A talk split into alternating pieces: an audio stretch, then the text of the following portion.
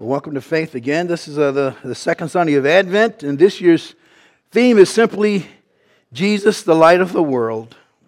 Let's stand now, and, and, and if you are able, and listen to the, hear the, the scripture reading. It's a, a short passage from 2 Timothy 4. Uh, I thought it was a good passage for my last message as well as an Advent theme. Uh, ESV translation is on the screen. This is Paul to Timothy. He says, I charge you in the presence of God and of Christ Jesus, who is to judge the living and the dead, and by his appearing and his kingdom. Preach the word.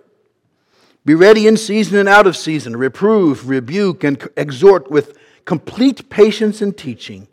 For the time is coming when people will not endure sound teaching, but, will having, but having itching ears, they will accumulate for themselves teachers to suit their own passions, and will turn away from listening to the truth and wander off into myths. As for you, Always be sober minded, endure suffering, do the work of an evangelist, fulfill your ministry. Let's pray. Lord, teach us your word during these few moments. Convict us, encourage us, challenge us, whatever needs to happen in our hearts by the Holy Spirit.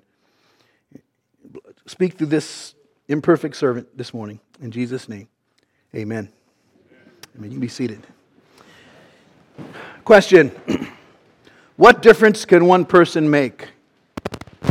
What difference can one person make? Anyways, over 7 billion people on this planet, millions of others throughout the course of, of history. Each was born, lived a life, left their mark on their world, and then passed on. What difference can one person make? You know, the great game of American football is a game I love, as most of you know. Someone has described football as 22 men desperately needing exercise, uh, uh rest, watched by 60,000 people desperately needing exercise. And um, I've been a fan of football since the 60s when I was a kid. it's a wonderful game, it's a violent game. As a youth, I played baseball, I ran track, I played on basketball teams, I played on all those teams, but I never played on a football team. Basically, because of somebody who's in the house today. Your, your skinny, frail body is not going to play football. Believe me, I had a skinny, frail body back then. Even though her husband was a football player in high, in high school. Medical science now knows about the dangers of football and the long term effects that multiple concussions can do to the brain. Mom knew that, I guess, ahead of time. I don't know. You know, two years ago, there was an incredible football darkness in Baltimore. You know that? The Baltimore landscape was in despair. Great linebacker Ray Lewis had retired. The great Ozzie Newsome, the general manager who picked great players, he was retiring. There were even whispers that the great coach John Harbaugh that his job was, uh, was up for grabs because they weren't winning as much anymore. And then they did a move, they made a move that changed everything. You know what they did? They got one person. They drafted an unorthodox quarterback from Louisville named Lamar Jackson. And, and now, in two years, everybody's talking about football. Football is a team sport. But even in a team sport, we see proof that one person can make a difference. The gospel, which begins with the story of the birth of a baby in a manger, is an even greater illustration that one person can make a difference. Amen? The gospel tells us that there was one man who was more than a man. He was, he is the Son of God, Jesus Christ. Into the darkness of sin, the darkness of oppression, the darkness of injustice, the darkness of hatred, the darkness of hedonism, the darkness of satanic lies and myths came a Savior who's the light of the world. and his light has not been put out, has it? It shines in the hearts of all those people who simply faith, put their faith in him and recognize him as King of Kings and Lord of Lords. The good news we have for a dark world is that Jesus Christ is the light of the world. And here's our big idea today. Despite the darkness of our world, our God reigns. So let's shine your lights. Let's shine that light. Matthew 5 16, let your light so shine before men that they will see your good works and give glory to your Father who's in heaven. In 2 Timothy, uh, uh, Paul is addressing his, his son in the faith. In Philippians, he calls him, a fa- he said, Timothy is a, as a son with a father. He has served me in the gospel. He was a son, but who became a partner with, uh, with Paul in the gospel. In 2 Timothy, Paul is about to be martyred. His life's over almost. This is his last letter. He's, been, he's in prison. Timothy is pastoring in Ephesus, that multi ethnic uh, uh, uh city with a multi ethnic congregation that modeled Antioch. Today we're going to look very briefly at five, these, first, these five verses of the fourth chapter. And we'll talk about the Messiah in verses, verse 1, who is Jesus the King, who reigns, the King. We'll talk about the mess, verses 3 and 4 the dark, decaying, Christ denying world in which we live, and, and they lived even back then. And thirdly, the ministry, verses 2 and 5. And that's the responsibility that we have to minister in the midst of a dark and decaying world. The Messiah, the mess, the ministry. First, the Messiah. Verse 1 I charge you in the presence of God and Jesus and Christ Jesus, who's to judge the living and the dead, and by his appearing in his kingdom. Charge, it's a legal word to adjure, to solemnly beseech under oath. And Jesus is described there in several ways as Messiah, judge, king, the one bringing a kingdom. His appearing in his kingdom, the kingdom of God. You know, in the Gospels it says, the kingdom of God is at hand. Repent and believe the Gospels. The kingdom of God is here, Jesus said. In a conversation with Nicodemus, he says to this religious leader, You can't see or understand the kingdom unless you're born from above. Something mysterious about this kingdom. In a conversation with Pontius Pilate, uh, Jesus affirmed, He says, Yes, I am king, but my kingdom is not like the kingdoms of this world. Jesus Christ is king, He has a kingdom. We hear echoes of that great book of song from the book of Revelation, which has been modified. The kingdoms of this world shall become the kingdoms, kingdoms of our Lord and of his Christ, and he shall reign forever and ever. That's the great piece, the Messiah, that classical musical piece that we hear so often during these days. Jesus Christ is the Messiah. Messiah is a Hebrew word for Christos, which is a Greek word. Okay, there's a little Greek for you. I don't know. But, but Messiah, Jesus the Messiah, Jesus Christ, Messiah. The good news of God is about the Messiah, Jesus. That's the good news.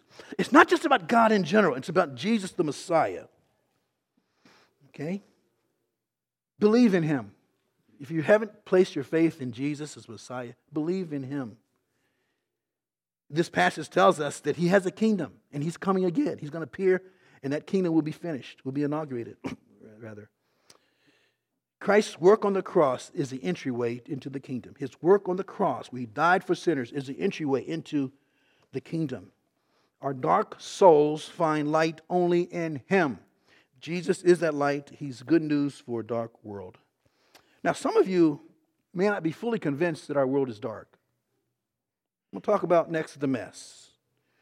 In verses 3 and 4, Paul speaks of the darkness. It's a, it's a mess both out there, but it's also in here in the, in the church. Look at what he says in verse 3 and 4.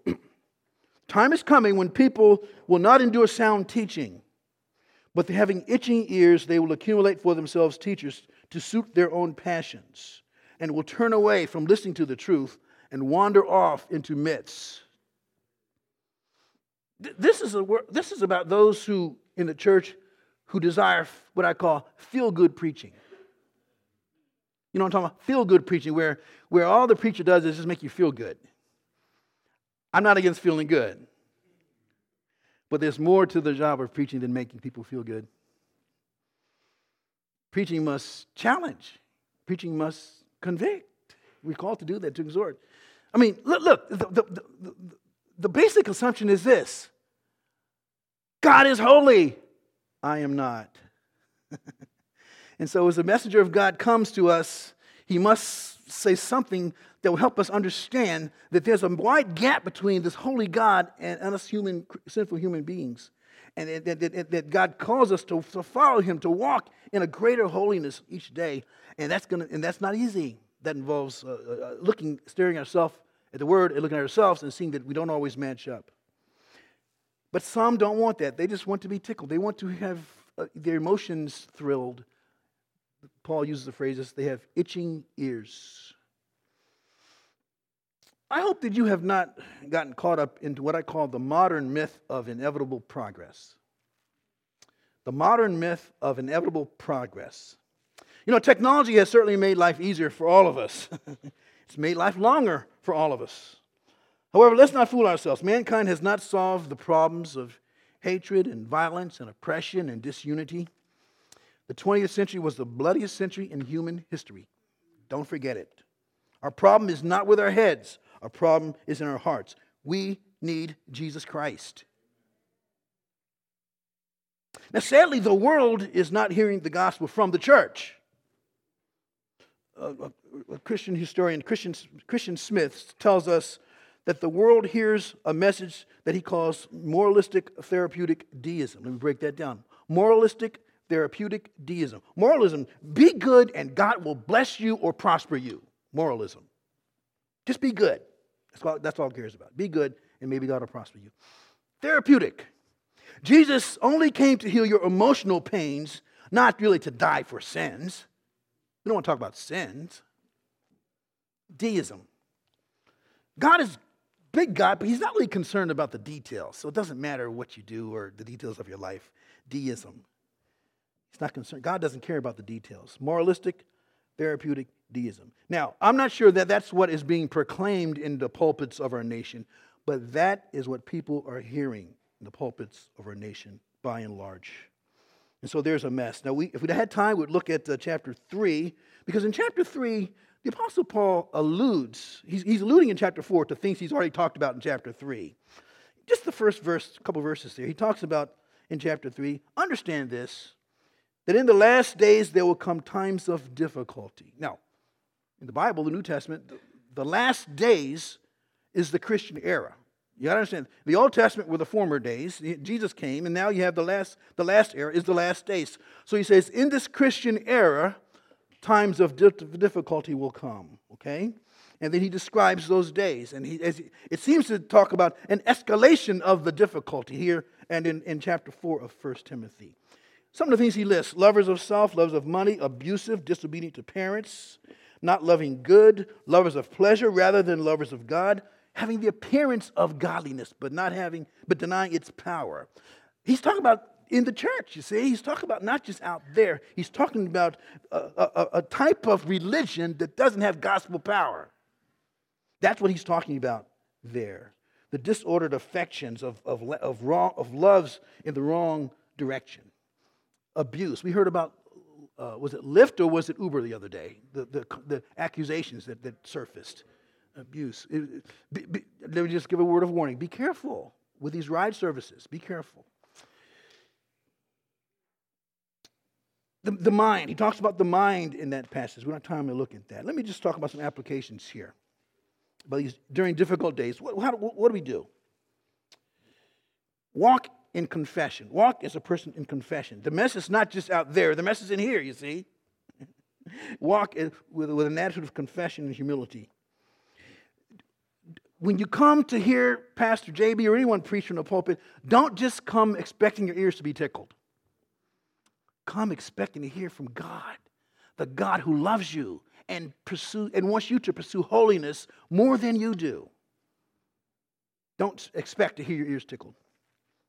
Third, be part of the alternative community. See, the, the, this alternative community of God, it, it, He creates an alternative community in each generation. And this generation, it's the same. The model of that community is in Acts chapter 2, verses 42 to 47.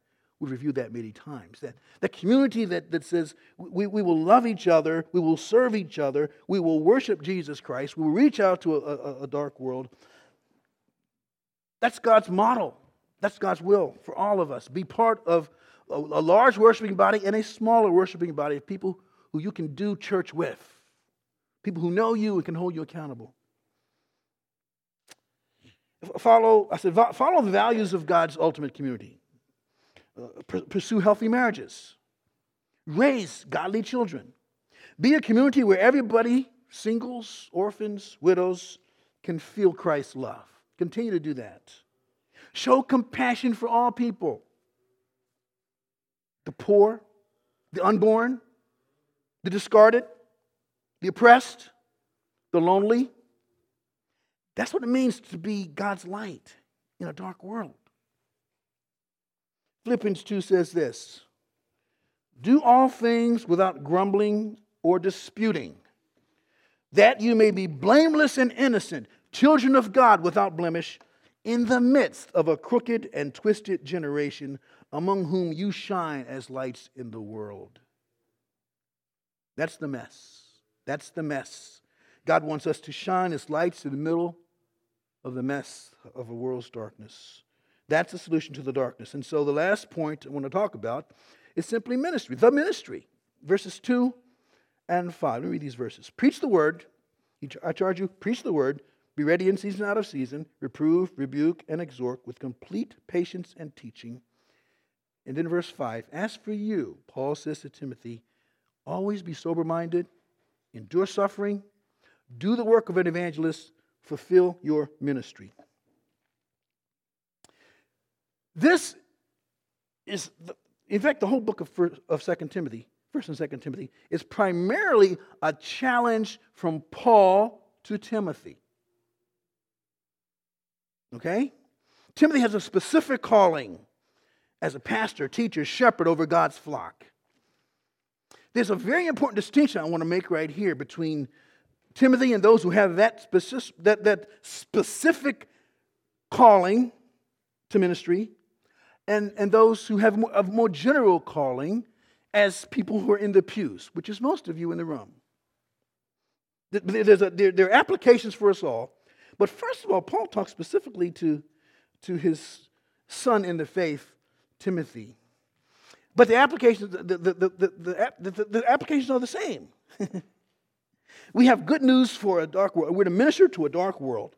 And we fill that ministry in two ways. And he, he, he's doing it here. He also, back in chapter 3, you can see these. We'll look at a little bit of chapter 3.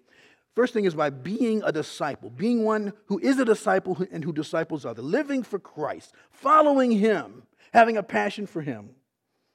And, and, and then that, that's, that's our own personal obedience to God's word, helping, having people in our lives that are helping us do that. And secondly, making disciples. The Great Commission make disciples, helping others to follow Christ with passion and with love by proclaiming his word to others. So one is with our, our life, the other is with our lips. First, uh, being a disciple. Uh, now, again, Timothy in, in chapter 3, in chapter 1 and chapter 3, Paul noted the mentors in Timothy's life. If you have a Bible, glance back at that. In fact, in, in Acts chapter 16, we learn about Timothy that his dad was an unbeliever, he was, he was a Greek, and, but there were brothers in the church at, at Lystra uh, who helped shape and encourage his faith. Okay? Acts 16, 1 and 2. He's spoken of well by the brothers at Lystra. We learn from 2 Timothy chapter 1 that his mother and his grandmother were very influential in his life. Lois, his grandmother Lois, his mother Eunice. And then we learn from chapter 3 that Paul himself was quite influential. Paul reminds him of the things from the book of Acts that, that, that Timothy knew in verse 10 and following. Paul says, You have followed my teaching, my conduct, my aim in life my faith, my patience, my love, my steadfastness, my persecutions and sufferings that happened to me in Antioch and other cities. So, so the brothers, grandma and ma, Paul, these were mentors for him. These were people, examples to Timothy. And so he says, he says, As for you, continue in what you have learned, chapter 3, verse 14, and have firmly believed, knowing from whom you learned it. How from a childhood you've been acquainted with the sacred writings, which are able to make you wise for salvation through faith in Christ Jesus. Let me, let me share a little bit about some of my mentors, if I can be personal here for just a second. During this season, I've done a lot of reflection on my ministry over the years, and I can't help but thank God for those in my life that God has used. Uh, like Timothy, I had women who, who shaped me my mother, of course, my sisters, grandmothers, aunts, teachers, who always be part of who I am. Most, I think I might have shared before that uh, the, the day I became a believer of Jesus Christ, a cold January day in 1966, the encouragement to do that came from my Sunday school teacher. Her name was Ella Thomas. It was a woman, Ella Thomas. Encouraged the whole class, particularly me. She, she called me out. you, long, you, ain't, you, haven't, you haven't become a Christian yet? Uh, it was a woman who did that. Um, very influential. I'll never forget her. Um, and like Timothy, I had men who shaped my life. Again, reflecting on 43 years of being in full time ministry for me. And I realized more and more that, I, like Timothy, I'm the product of others. I'm the byproduct of others that God has used.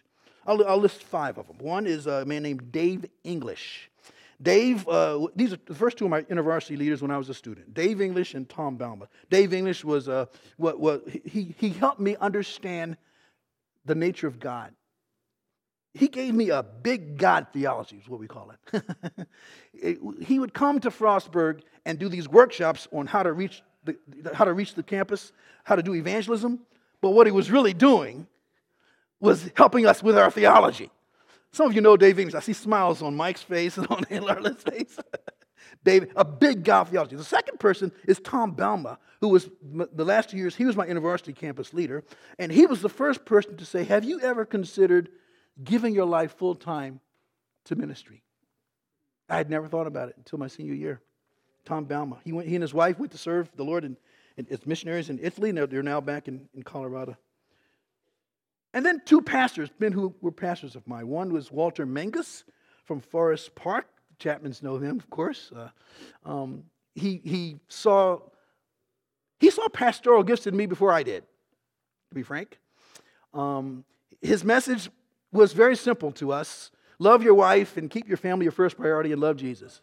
And that, that was his message over and over and over again. He's now with the Lord.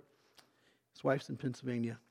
And then the other pastor, someone who was an associate pastor uh, at Forest Park for a while, but someone who I knew before that is Carl Ellis, who many of us know. Carl Ellis has been here many times.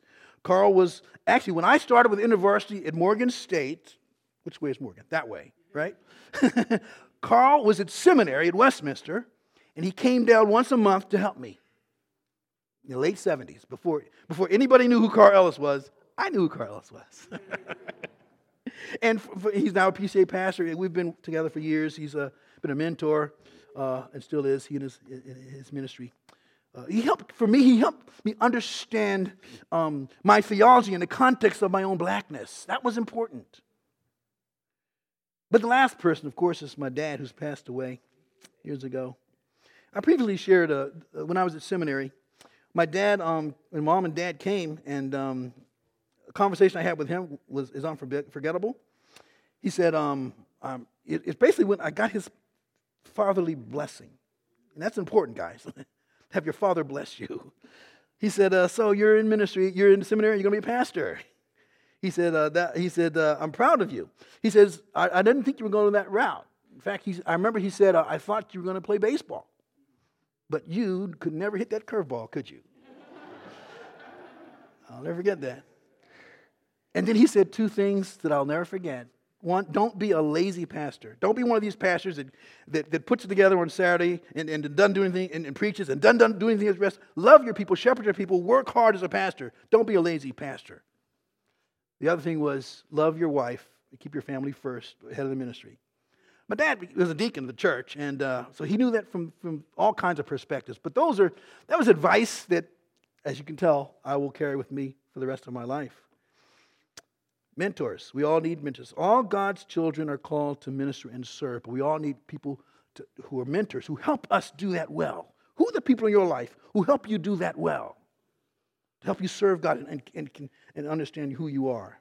Let me move on, because the other part of the ministry is, is not just uh, the, the heart, discipleship. It's what you say, it's a skill, it's the words you speak, your lips, making disciples, giving, offering the gospel to other people.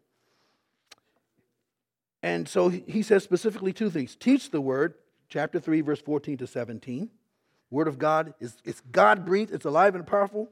It, it's profitable for salvation, for instruction, for life transformation. And then in verse in our text here, verses 1 and 2, preach the word. Teach the word and preach the word. The main diet of preaching must be expository preaching. What is that? Preaching that says, this is what the text says. This is what it seems to be saying in its context. And now here's how we apply it. This is what God is saying through his word. So much of preaching is, is, is not expository. It is, here's what I think I want to say. Now, let me find a Bible verse to support it. No, no, no, no, no, no, no. We come with a blank slate to the scripture and say, what has God said in His Word? And how does that apply to us? Preach the Word. Don't just preach your opinions, he says, preach the Word. Yes, there's times to share it, but you don't just share it, you preach it. Don't just illustrate it. There's times to illustrate it, but preach it. Don't just argue about it, preach it. Don't just write or blog or tweet about it. You got to preach it in front of people. Don't just discuss it. It's time to do that. He says, Timothy, preach it, proclaim it. Don't, don't just dramatize. It. And there's a place to do that. A time and place to, dra- to do drama. Preach the word. The sower, the parable of the sower. And he says, do it in season and out of season, verse 2. That means when you feel like it and when you don't feel like it. When it's popular and when it's not popular. Preach the word. Dropping down to verse 5. Be sober minded, be serious about this task. Endure suffering, there's going to be suffering involved in it. Do the work of an evangelist. Remember that there are people who need Jesus Christ in our world fulfill your ministry. Finish, fulfill that ministry. A call to long term faithfulness. The ministry is influencing people towards the light, who is Jesus Christ. God may be calling some of you to be ministers of the gospel. I don't know. Young people, maybe old people in your retirement. People live longer now. Amen. Who will preach to the next generation? Who will, like Isaiah, say, Here am I, send me? Who will see the needs of a lost city, a lost nation, a lost world, and not be able to rest until they become part of God's solution? Who will do the work of an evangelist in a world that rejects biblical faith as narrow, outdated, and often irrelevant. Jesus said in Matthew, This gospel of the kingdom must be preached to the world, and then the end will come. Matthew 24. Who, who are the Timothys in your life? Who, who are the Timothys? Who, who are you trying to influence for Christ and trying to explain the gospel so they can become communicators and influencers of others? One person can make a difference. One person can make a difference. Last week, I had the privilege of attending a Ravens watch party. A couple of y'all were there. Who was there? Okay, some of you there. I experienced firsthand the great enthusiasm of Ravens fans. It's nothing like being in the room. the last play Justin Tucker in the cold rain and wind of South Baltimore kicked a long, difficult, game winning field goal to again give the Ravens the victory. And high fives went all around the room when the ball went through the goal. Even I, in my burgundy sweater, got a few high fives and gave a few high fives. Justin Tucker, what a kicker. One person, one person can make a difference. When the one person, the, one, the right woman or the right man is the right person, it dramatically turns hopelessness into confidence, darkness into despair, losers into winners. And when that happens, even onlookers can't help but get caught up in the moment and feel the blessing and the joy. The old guy Luther said this, not Luther Vandross or Martin Luther King. Martin Luther, the reformer. A lot of Luthers in your mind. A mighty fortress is our God, a bulwark never failing, our helper, he amid the floods of mortal ills prevailing. For still, our ancient foe seeks to work us woe. His craft and his power are great, and he's armed with cruel hate, and on earth is not his equal. That verse is talking about the devil. Did we, in our own strength, confide? Our striving would be losing. We're not the right man on our side, the man of God's own choosing. You ask who that may be. Christ Jesus, it is He. Lord Sabaoth, Lord of the armies, Lord Sabaoth, His name, from age to age the same, and He must win the battle.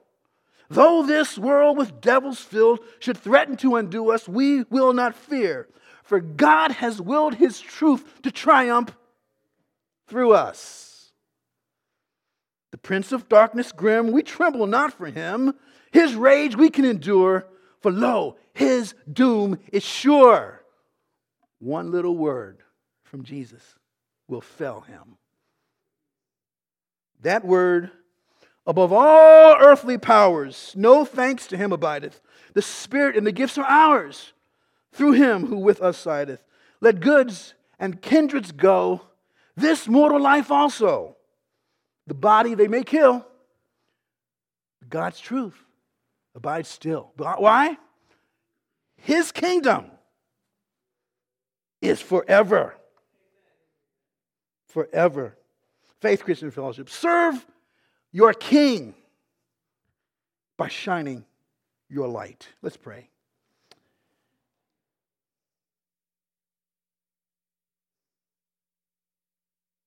Lord, you have loved us with an everlasting love in Jesus Christ, who is the King of kings and Lord of lords. Help us to really believe that and to really live life that looks like we believe that. Lord, I pray for this congregation, Lord, that we would be a people who continue to be faithful to you. Lord, I pray for Pastor JB, Lord, as he continues to, to serve here. Give him great joy. Give him great fruitfulness as he serves this body and this community. Lord, I pray for anyone here who's uh, just hesitant about following you. Lord, that they would know that the salvation is very simple. It's getting on board with the King because he is victorious. It's by faith, confessing sin, and believing in what, that what he's done on the cross solves our sin problem. Lord, do that work in our hearts for those who need it. And those of us who, who are following you now, help us to know that we are not insignificant, that we can be that little, that little one person in our sphere to make a big difference in our sphere. In Jesus' name, amen.